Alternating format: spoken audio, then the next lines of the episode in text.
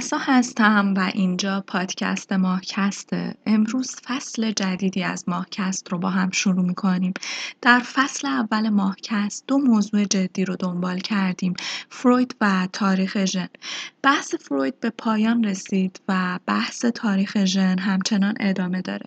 در فصل اول ماهکست صرفا به خودمون و درون خودمون پرداختیم و سعی کردیم با جسم و ذهنمون بیشتر آشنا بشیم. در فصل دوم ماهکست همچنان تاریخ ژن رو ادامه میدیم.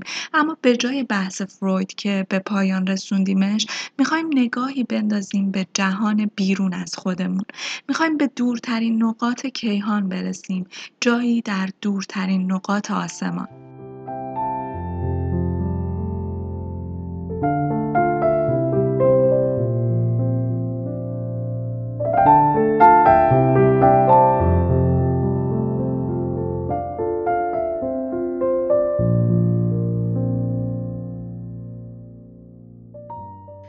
جهان ما، شهرها، جنگلها، اقیانوسها، آدمها هر چیزی در دنیا از اونچه که در اولین لحظات بیگ بنگ ساخته شده به وجود اومده. هر ستاره و سیاره هر قطره آب هر اتم. آبی که هر روز توی لیوان هامون میریزیم و مینوشیم قدمتی طولانی داره. اتم های هیدروژن هر قطره آبی که امروز روی کره زمین ما وجود داره چند لحظه بعد از بیگ بنگ به وجود اومدن. و بعد از ساخته شدن اتم های هیدروژن بقیه چیزها به وجود اومدن رازهای گذشته، حال و آینده ما در لحظه بیگ بنگ پنهان شده. سوالهای بزرگی وجود دارند. چرا منفجر شد؟ اصلا چی منفجر شد؟ قبل از بیگ بنگ چی اونجا بود؟ استیون هاوکینگ محبوب ما در آخرین سالهای زندگی خودش گفت ما داریم به جواب این سوالات نزدیک و نزدیکتر میشیم. چرا اینجا هستیم؟ از کجا اومدیم؟ آیا جهان ما آغاز و پایانی داره؟ و اگر که داره به چه شکله؟ اگر جواب این سوالها رو پیدا کنیم موفقیت نهایی برای عقل انسان حاصل میشه و در اون صورته که می‌تونیم از ذهن خدا شناخت پیدا کنیم. انفجار بزرگ بزرگترین راز همه دورانها بوده و هست و هر چقدر که بیشتر پیش میریم این راز عمیقتر میشه. ما دوست داریم فکر کنیم جهان ما بی همتاست اما ممکنه واقعیت چیز دیگه ای باشه. هرچند که الان مطمئن نیستیم ولی ممکنه جهانهای دیگه ای هم وجود داشته باشن. احتمال دیگه اینه که انفجار بزرگ ما فقط یکی از چند انفجار بزرگه و شاید جهان ما یکی از بینهایت جهانها باشه. و شاید فضاهای دیگه در اون بینهایت جهانها وجود داشته باشه که همین امروز یک انفجار بزرگ در اون در حال رخ دادن باشه. اما برای همه این شایدها چیزی که ازش مطمئنیم اینه که تنها از یک جهان اطلاع داریم و درک همین یک جهان هم به اندازه کافی برامون دشواره. در اواخر دهه 1920 هر چیزی که در مورد نحوه عملکرد جهان می‌دونستیم به طور کامل دگرگون شد. در آغاز قرن بیستم باور علمی مرسوم این بود که جهان ساکن و ابدیه. در سال 1929 این باور به کل تغییر کرد. ادوین هابل در رصدخانه ماونت ویلسن در لس آنجلس کشف کرد که کهکشان‌ها در یک مکان ثابت نیستند.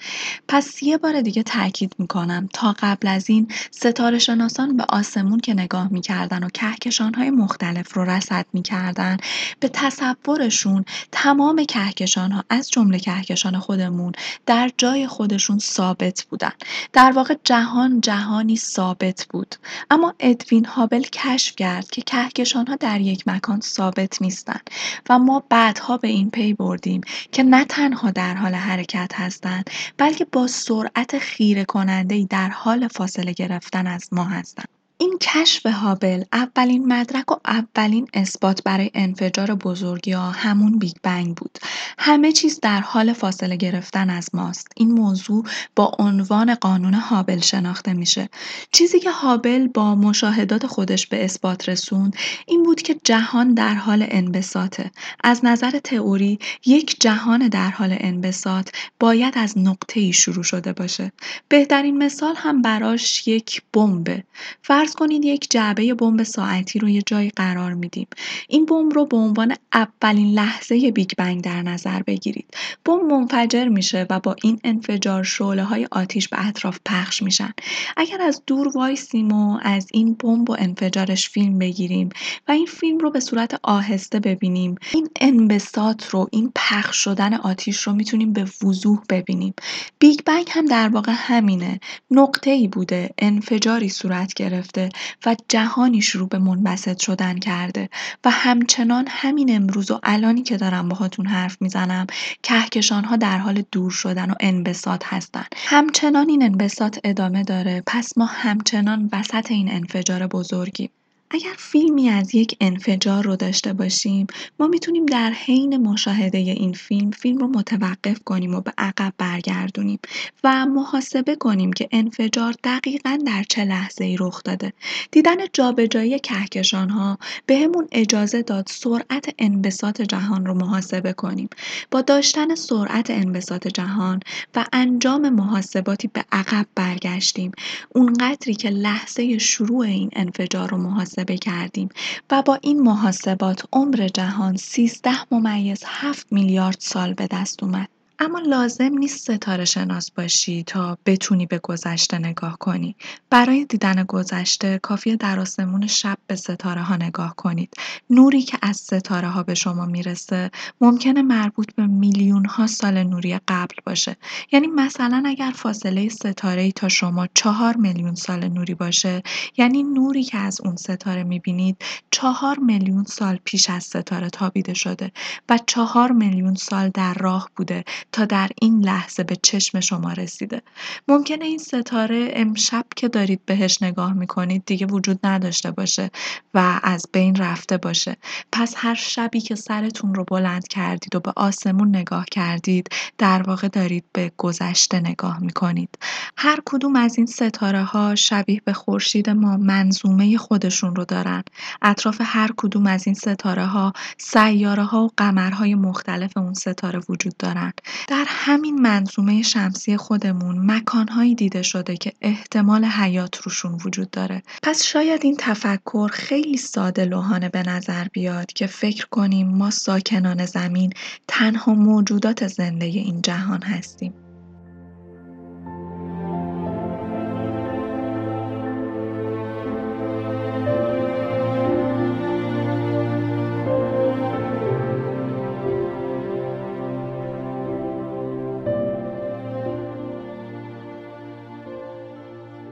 به آسمون شب نگاه می‌کنیم و گذشته رو می‌بینیم. پس شاید با نگاه کردن به دور دست ها بتونیم نوری از لحظه بیگ بنگ رو هم پیدا کنیم. به لطف ارزشمندی کار ادوین هابل تلسکوپ فضایی هابل این توانایی رو بهمون داده که به گذشته نگاه کنیم و به لحظه بیگ بنگ.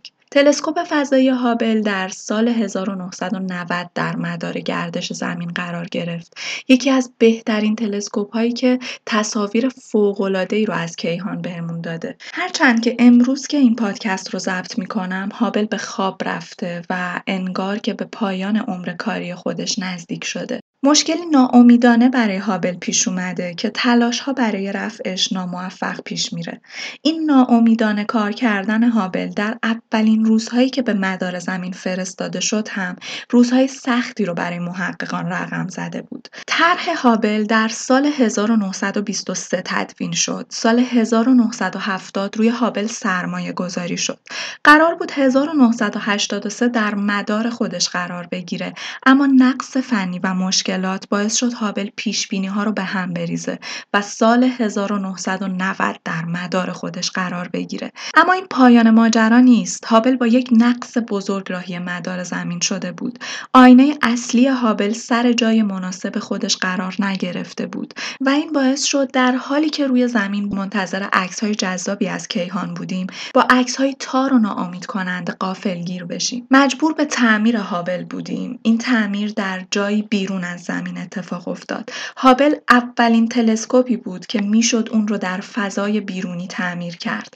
در مأموریت تعمیراتی سال 2002 بخشهایی از تلسکوپ فضایی هابل تعویض شد و کارایی اون به میزان قابل توجهی زیاد شد و در نهایت هابل محبوب ما عکسهایی رو از جهان جوان در حال شکلگیری در اختیارمون قرار داد. می‌خوام براتون از بزرگترین چالش برای درک بیگ بنگ بگم. اولین قدم و البته سختترین قدم برای درک بیگ بنگ فهم این موضوعه که جهان از هیچ به وجود اومده.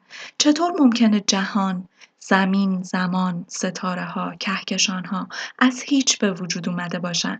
اما چیزی که اهمیت داره اینه که قوانین فیزیک این اجازه رو بهمون میدن.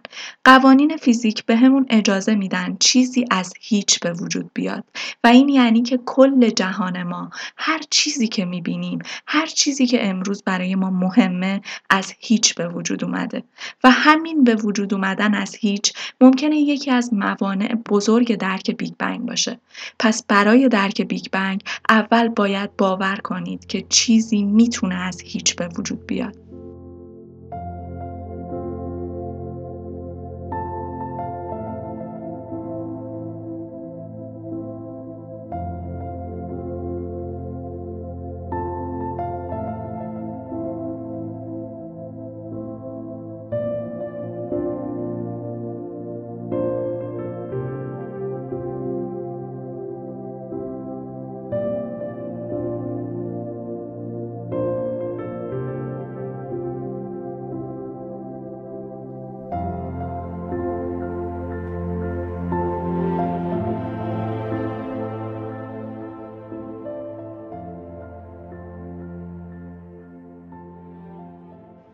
غیر ممکنه که بتونیم لحظه به وجود اومدن دنیا رو به زبون انسان توصیف کنیم. تنها چیزی که می‌دونیم اینه که از چیزی که شاید هیچ بوده ما به حالت تقریبا چگالی بینهایت، دمای بینهایت و نیروی بینهایت میریم. در آغاز زمان همه چیز در واقع یک نقطه واحد بینهایت کوچیک به طور تصور ناپذیری داغ یک نقطه از انرژی خالص با چگالی بسیار زیاد بود. تمام جهان، تمام کهکشان ها، ستاره ها، سیاره ها و زمین و ما هر آنچه که ماده جهان رو تشکیل میدن در اون لحظه در یک میلیونیوم یک میلیاردوم یک سانتی متر بوده. یک سانتیمتر رو به یک میلیارد بخش تقسیم کنید و بعد اون یک بخش رو به یک میلیون قسمت تقسیم کنید. جهان در لحظه بیگ بنگ این اندازه بوده. همه چیز در اون نقطه به شدت داغ و چگال متراکم شده بود. حتی هنوز ماده وجود نداشت. فقط نقطه ای از انرژی بینهایت. این نقطه از انرژی بینهایت آغاز جهان و هر چیزیه که داخل اونه. جهان بیشکل بود. و ساختاری نداشت. تمام چیزی که امروز می‌شناسیم مثل نیروی جاذبه الکترومغناطیس تمام این نیروها یکی بودن یک نیروی واحد. در اون وضعیت همه قوانین فیزیک و نیروهایی که جهان ما رو اداره می‌کنن شروع به شکل گیری کردن. اولین نیرویی که پدیدار شد جاذبه بود. سرنوشت جهان اندازش ساختارش و هر چیزی که در اونه در همون لحظه شکل گرفت. کارلوس فرانک محقق که روی این موضوع کار می‌کنه به شبیه سازی شکلگیری جهان و نیروی جاذبه در اون زمان می‌پردازه و تحقیقاتش نشون داده جاذبه اگر کمی فقط کمی از حدی که در آغاز جهان بود کمتر می بود نمی‌تونه ساختار جهان رو شکل بده و در اون جهان همه چیز از هم می پاشید. مواد به هم نمی چسبیدن و کهکشانی شکل نمی گرفت و اگر جاذبه کمی فقط کمی قوی تر از نیروی جاذبه جهان ما بود همه چیز در هم فرو میریخت و سیاه چاله ها جهان رو در بر می گرفتن. از شانس خوب ما انفجار بزرگ مقدار درستش رو انتخاب کرده.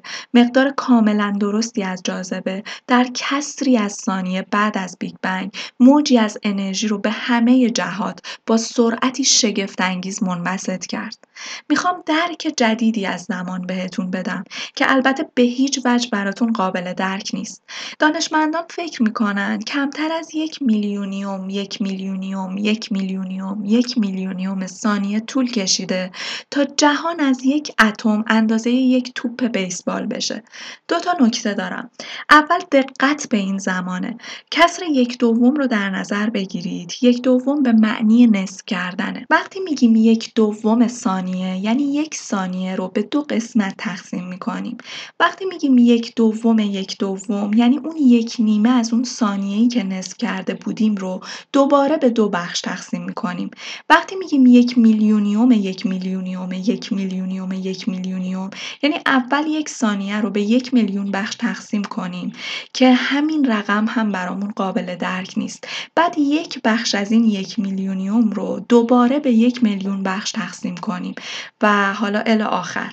در این فاصله زمانی غیر قابل درک برای ما جهان از اندازه یک اتم تبدیل به یک توپ بیسبال شد و تصور کنید این سرعت چقدر بالا بود و تشبیهش اینه که یه توپ گلف در این زمان غیرقابل درک تبدیل به کره زمین بشه. دومین نکتم اینه که یادتون باشه داریم از جهان حرف می‌زنیم. جهانی که شامل تمام کهکشان ها ستاره ها و سیاره ها من و شما و تمام موادی میشه که درش وجود داره به اضافه فضاهای خالی کیهان. 2020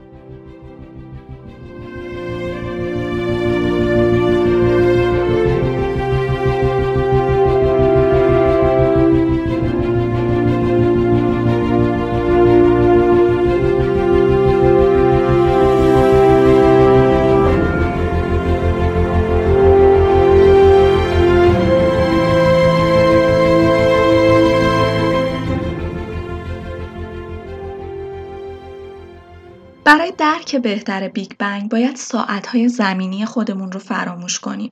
ثانیه برای محاسبات و اتفاقات بیگ بنگ یه زمان طولانی و بزرگ محسوب میشه.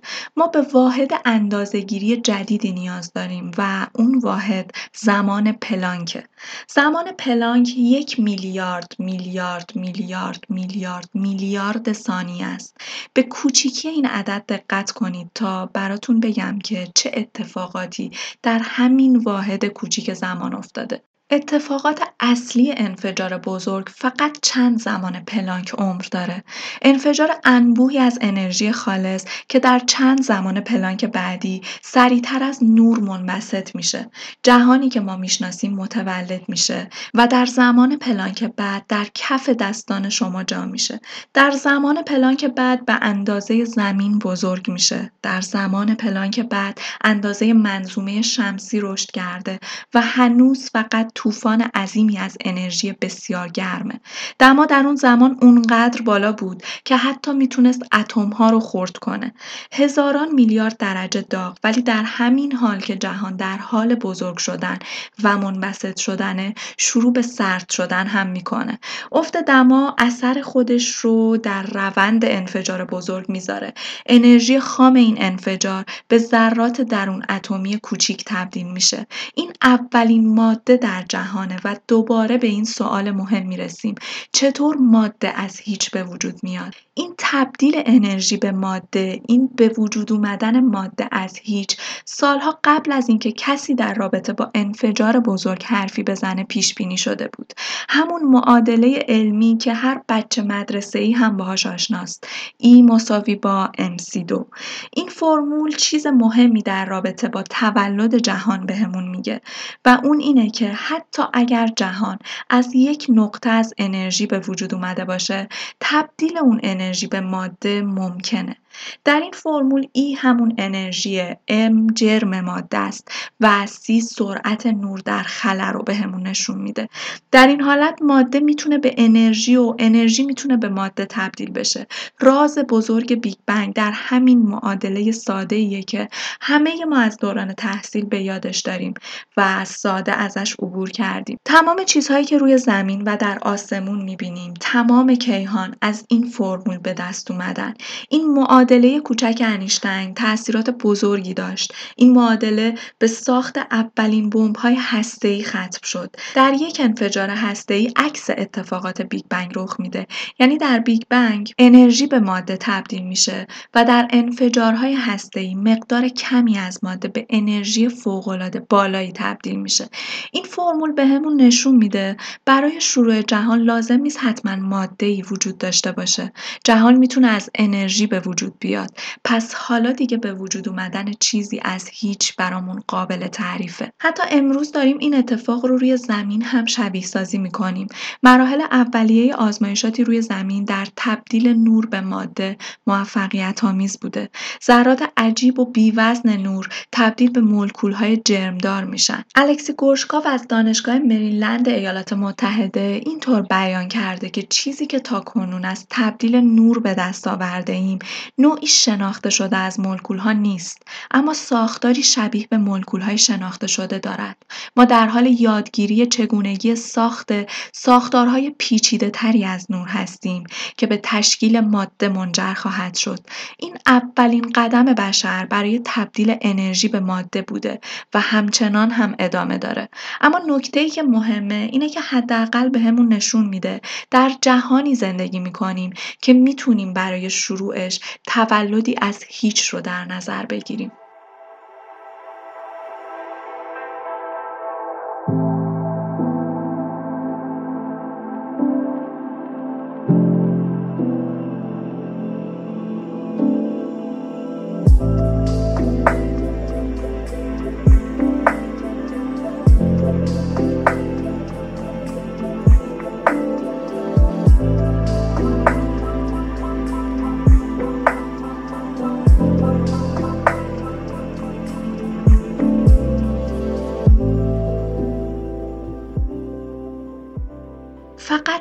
کسری از ثانیه بعد از انفجار بزرگ های جهان ما شروع به شکل گرفتن کردن.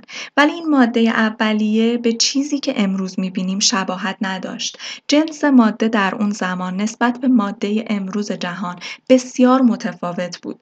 چیزی که حالا فکر می‌کنیم اینه که ماده معمولی در نخستین لحظه های انفجار بزرگ اصلا معمولی نبود.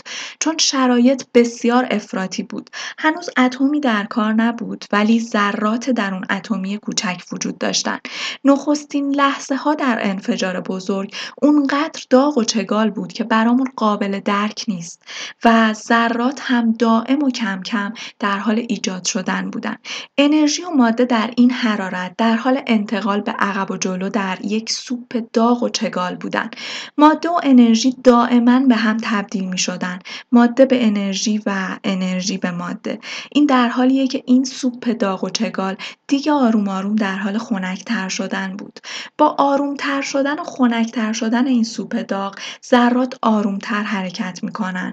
تا جایی که اونقدر حرکتشون کم می‌شد که دیگه این سرعت برای تبدیل شدن انرژی به ماده و ماده به انرژی کافی نبود. حالا ذرات در اون اتمی بیشتری داریم. ذراتی که دیگه شرایط برای تبدیل دوبارهشون به انرژی مناسب نیست. پس همچنان ذره باقی میمونن یادآوری می‌کنم تمام این اتفاقات داره در یک زمان پلانک اتفاق میفته کسری به اون کوچیکی از ثانیه. انفجار بزرگ حالا دیگه در حال رسیدن به مرحله مهمه. نبردی بین ماده و چیزی به نام ضد ماده. دوباره برمیگردیم به فرمول جذاب انیشتین E مساوی با MC2 در واقع این فرمول بهمون میگه ماده همون انرژی متمرکزه. یعنی انرژی با چگالی بسیار بالا تبدیل به ماده میشه. دقیقا چیزی که ما در لحظه بیگ بنگ داشتیم. 90 تریلیون جول انرژی معادل یک گرم ماده است. پس کلمه جادویی که بهش نیاز داریم چگالی انرژیه. اگر انرژی بسیار عظیمی رو فشرده کنی و در جایی جمع کنیم ذرات جدیدی به وجود میان حالا اگر به این ذرات از نزدیک نگاه کنیم می‌بینیم این ذرات همیشه جفت هستند شبیه به دو قلوها. و دلیلش هم اینه که ذرات همیشه یه قرینه دارن یعنی یک ضد ذره. شبیه به یک آینه ای که روبروی خودمون قرار میدیم. دقیقا شبیه به ذره اما مقابل ذره. و همیشه همین دو قلوهای ذره ای نسبت پنجاه پنجاه دارن. و دلیلش هم خب اینه که برای برای هر ذره ای قطعا ضد ذره ای وجود داره و هیچ ذره ای تنها متولد نمیشه. این آزمایشیه که هر روز در برخورد دهنده که روی زمین داریم در حال انجام شدنه. وقتی دو پروتون رو به هم برخورد میدیم میلیاردها ذره و ضد ذره در هر ثانیه تولید میشن. برای مثال ذره مثل الکترون رو در نظر بگیرید. جرمی بسیار کم و بار الکتریکی منفی. ضد ذره الکترون پوزیترونه دقیقا همون جرم رو داره. اما بار الکتریکیش مثبته. همین موضوع برای فک و فامیل های سنگین ترشون هم وجود داره. پروتون و ضد پروتون. جرم ها یکسانن اما بار الکتریکی مخالف دارن. بنابراین محققین معتقدن جهانی که در ابتدا شکل گرفته یک ضد جهان هم باهاش متولد شد که دنیای ضد ماده یا همون پادماده درست همون شکل و جنس و بوی دنیای ما رو داره. در این دنیا ممکنه ضد آب رو پیدا کنی یا مثلا ضد طلا. هر چیزی در دنیای ما یک ضدی در دنیای ضد ماده داره. حالا فکر کنید یک تیله در دنیای ما با یک تیله در دنیای ضد ماده برخورد کنه. در واقع یک تیله با یک ضد تیله برخورد کنه. این دو شی بعد از برخورد کاملا ناپدید میشن. با برق بزرگی از انرژی معادل یک بمب اتمی. انرژی یک گرم از ضد ماده اونقدر زیاده که برای روندن یک خودرو هزار بار دور کره زمین کافیه. یا باهاش میشه یک شاتل فضایی رو به فضا و مدارش فرستاد. پس سوال مهم اینجاست چرا از ضد ماده برای تولید انرژی استفاده نمی کنیم؟ خب ضد ماده این اطراف وجود نداره یا بهتره بگم براحتی در دسترس نیست تا ازش استفاده کنیم. اما ممکنه بالاخره مقداری ضد ماده در فضا باشه و روزی پیداش کنیم. مثلا یک ضد سیاره. چند دهه قبل خیلی از دانشمندان فکر می‌کردن که همچین چیزی ممکنه. امروز مشاهدات به نشون میدن. نشونی از مقدار قابل توجهی ضد ماده وجود نداره. هیچ جایی در جهان قابل مشاهده. و این عجیبه چون همونطور که گفتم باید همون قدر ضد ماده در جهان وجود داشته باشه که ماده در جهان وجود داره. چون ضد ذره ها و ذره ها باید به تعداد مساوی وجود داشته باشن. برای اینکه بفهمیم واقعا چه اتفاقی افتاده باید تا اتفاق بیگ بنگ به عقب برگردیم. در لحظه ای که جهان ساخته شد مقدار عظیمی از انرژی به ماده تبدیل شد و خب به تب به همون اندازه هم ضد ماده به وجود اومد. اما تنها یک ثانیه بعد بیشتر ماده و تمامی ضد ماده همدیگر رو از بین بردن. نبردی عظیم بین ماده و ضد ماده اتفاق افتاد. به هم برخورد کردند و بخش عظیمی از ماده و ضد ماده همدیگر رو از بین بردن و تشعشعاتی از این برخورد خوفناک به وجود اومده که حتی امروز هم قادر به دیدن اون تشعشعات هستیم. ماده ای که از نبرد بین ماده و ضد ماده باقی موند 100 میلیونیوم مقدار اولیه جهانه. شاید این عدد خیلی کوچیک به نظر برسه اما همین عدد در مقایسه با ماده ساخته شده ابتدای جهان کافیه برای ساخت تمام کیهان و کهکشان و ستاره ها و سیاره ها و زمین و مایی که در این جهانیم. و فقط فکر کنید به عظمت ماده اولیه‌ای که در بیگ بنگ تولید شد که 100 میلیونیوم از اون ماده تمام جهان امروز ما رو شکل داده. و این در حالیه که جهان هنوز کمتر از یک ثانیه عمر داره. اما چی شد که این مقدار از ماده در نبرد بین ماده و ضد ماده جون سالم به در برد؟ جواب سوال اینه که به نظر می‌رسه که ما شانس آوردیم که یک عدم تقارن بین ماده و ضد ماده وجود داشت. در غیر این صورت نه ماده و نه ضد ماده در این نبرد تن به تن جون سالم به در نمی بردن. هیچ ذره در هیچ جای جهان باقی نمیموند که امروز چیزی به نام انسان رو بسازه. اما اینکه عامل این عدم تقارن بین ماده و ضد ماده که همیشه با هم برابرن چی بوده؟ سوالیه که تا به امروز هیچ جوابی براش پیدا نکردیم.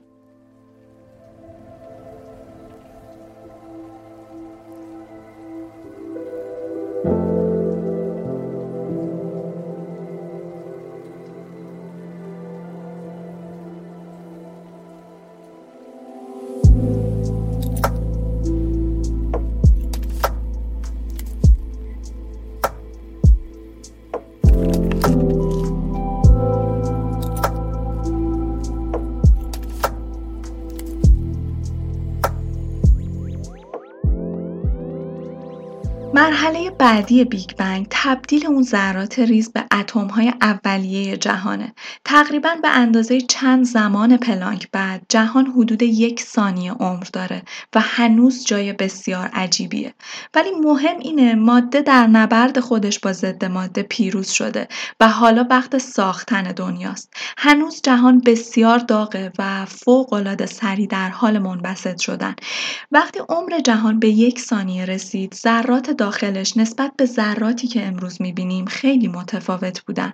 اتمی در کار نبود. چیزهایی که امروز در اطرافمون می‌شناسیم وجود نداشت. اما دما همچنان در حال پایین اومدن بود و با این سرد شدن ذرات اولیه کنتر حرکت می‌کردن و به هم میچسبیدن تا اتمهای اولین عناصر رو شکل بدن. اولین عنصری که شکل می‌گیره هیدروژنه. سه دقیقه بعد از شروع جهان یا بهتر بگیم سه دقیقه بعد از بیگ بنگ کم کم دو عنصر دیگه هم از به هم پیوستن اتم های هیدروژن به وجود میان هلیوم و لیتیوم. ما از جهانی که بی نهایت کوچیک بود اون قدری که حتی برامون قابل تصور نبود به جهانی رسیدیم که اندازش چند هزار سال نوریه.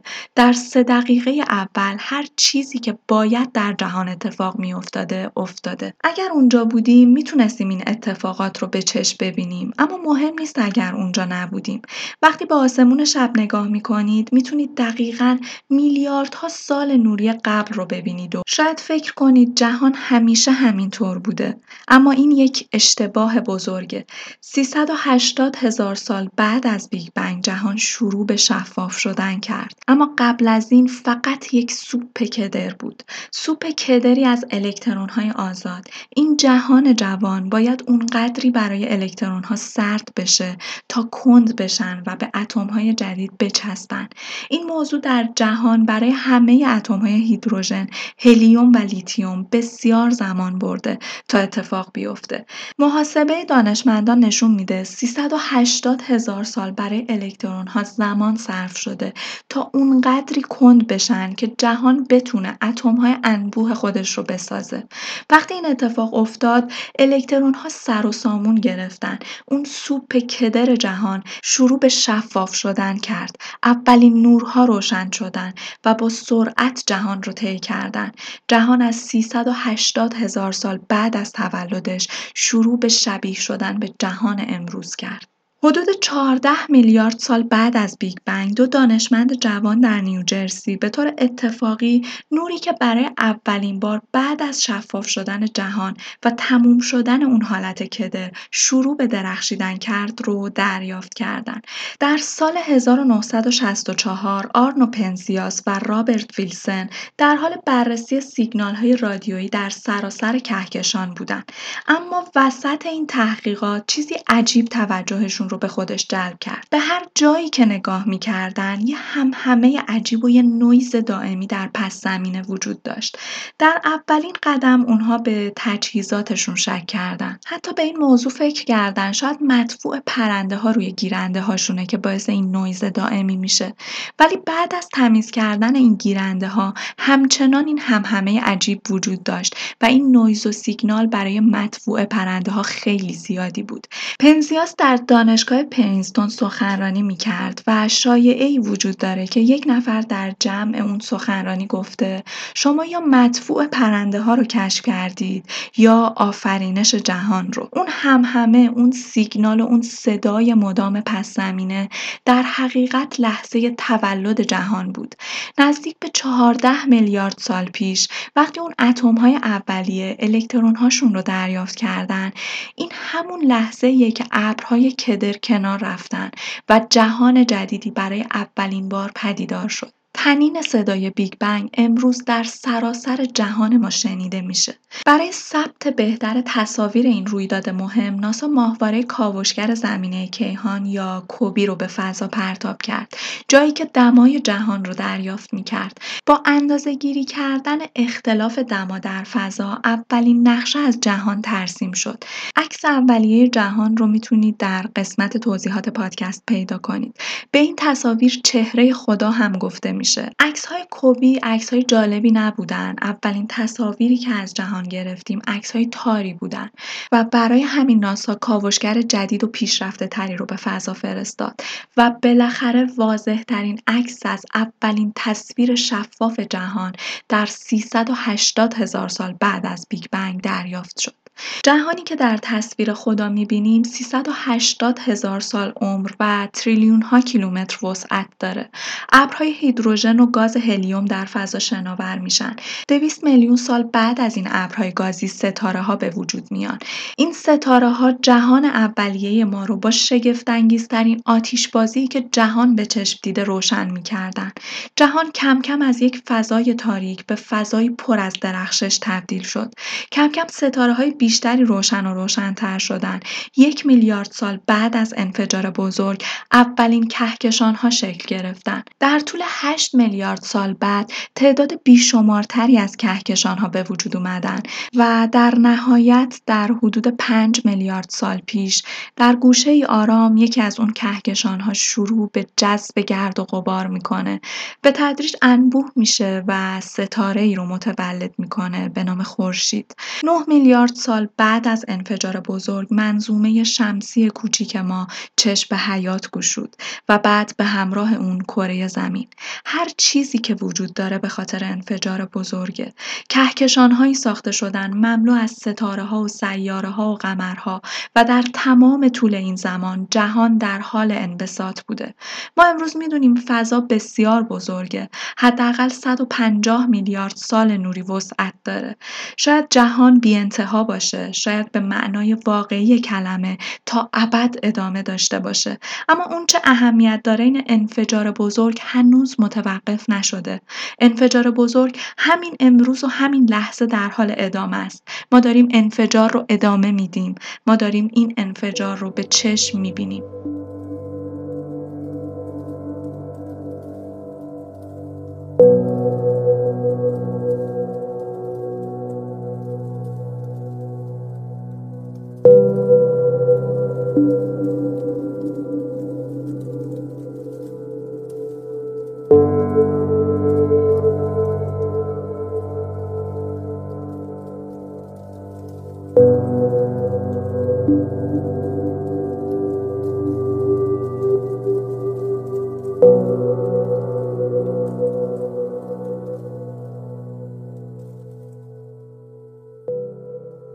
یکی از متحیر کننده ترین کشف‌ها در چند سال اخیر این بوده که سرعت انبساط جهان ما در حال کند شدن نیست. شبیه به همون مثال سیب که اگر به بالا پرتش کنیم نه تنها بهمون بر نمیگرده بلکه هرچی ازمون دورتر میشه شتاب بیشتری می‌گیره و با سرعت بیشتری ازمون دور میشه. کهکشانهای دیگه نسبت به ما این حالت رو دارن. در واقع انبساط جهان با همچین سیستمی داره اتفاق میفته. و دائما در حال شتابه. امروز باور داریم چیزی که باعث این اتفاق انرژی تاریکه.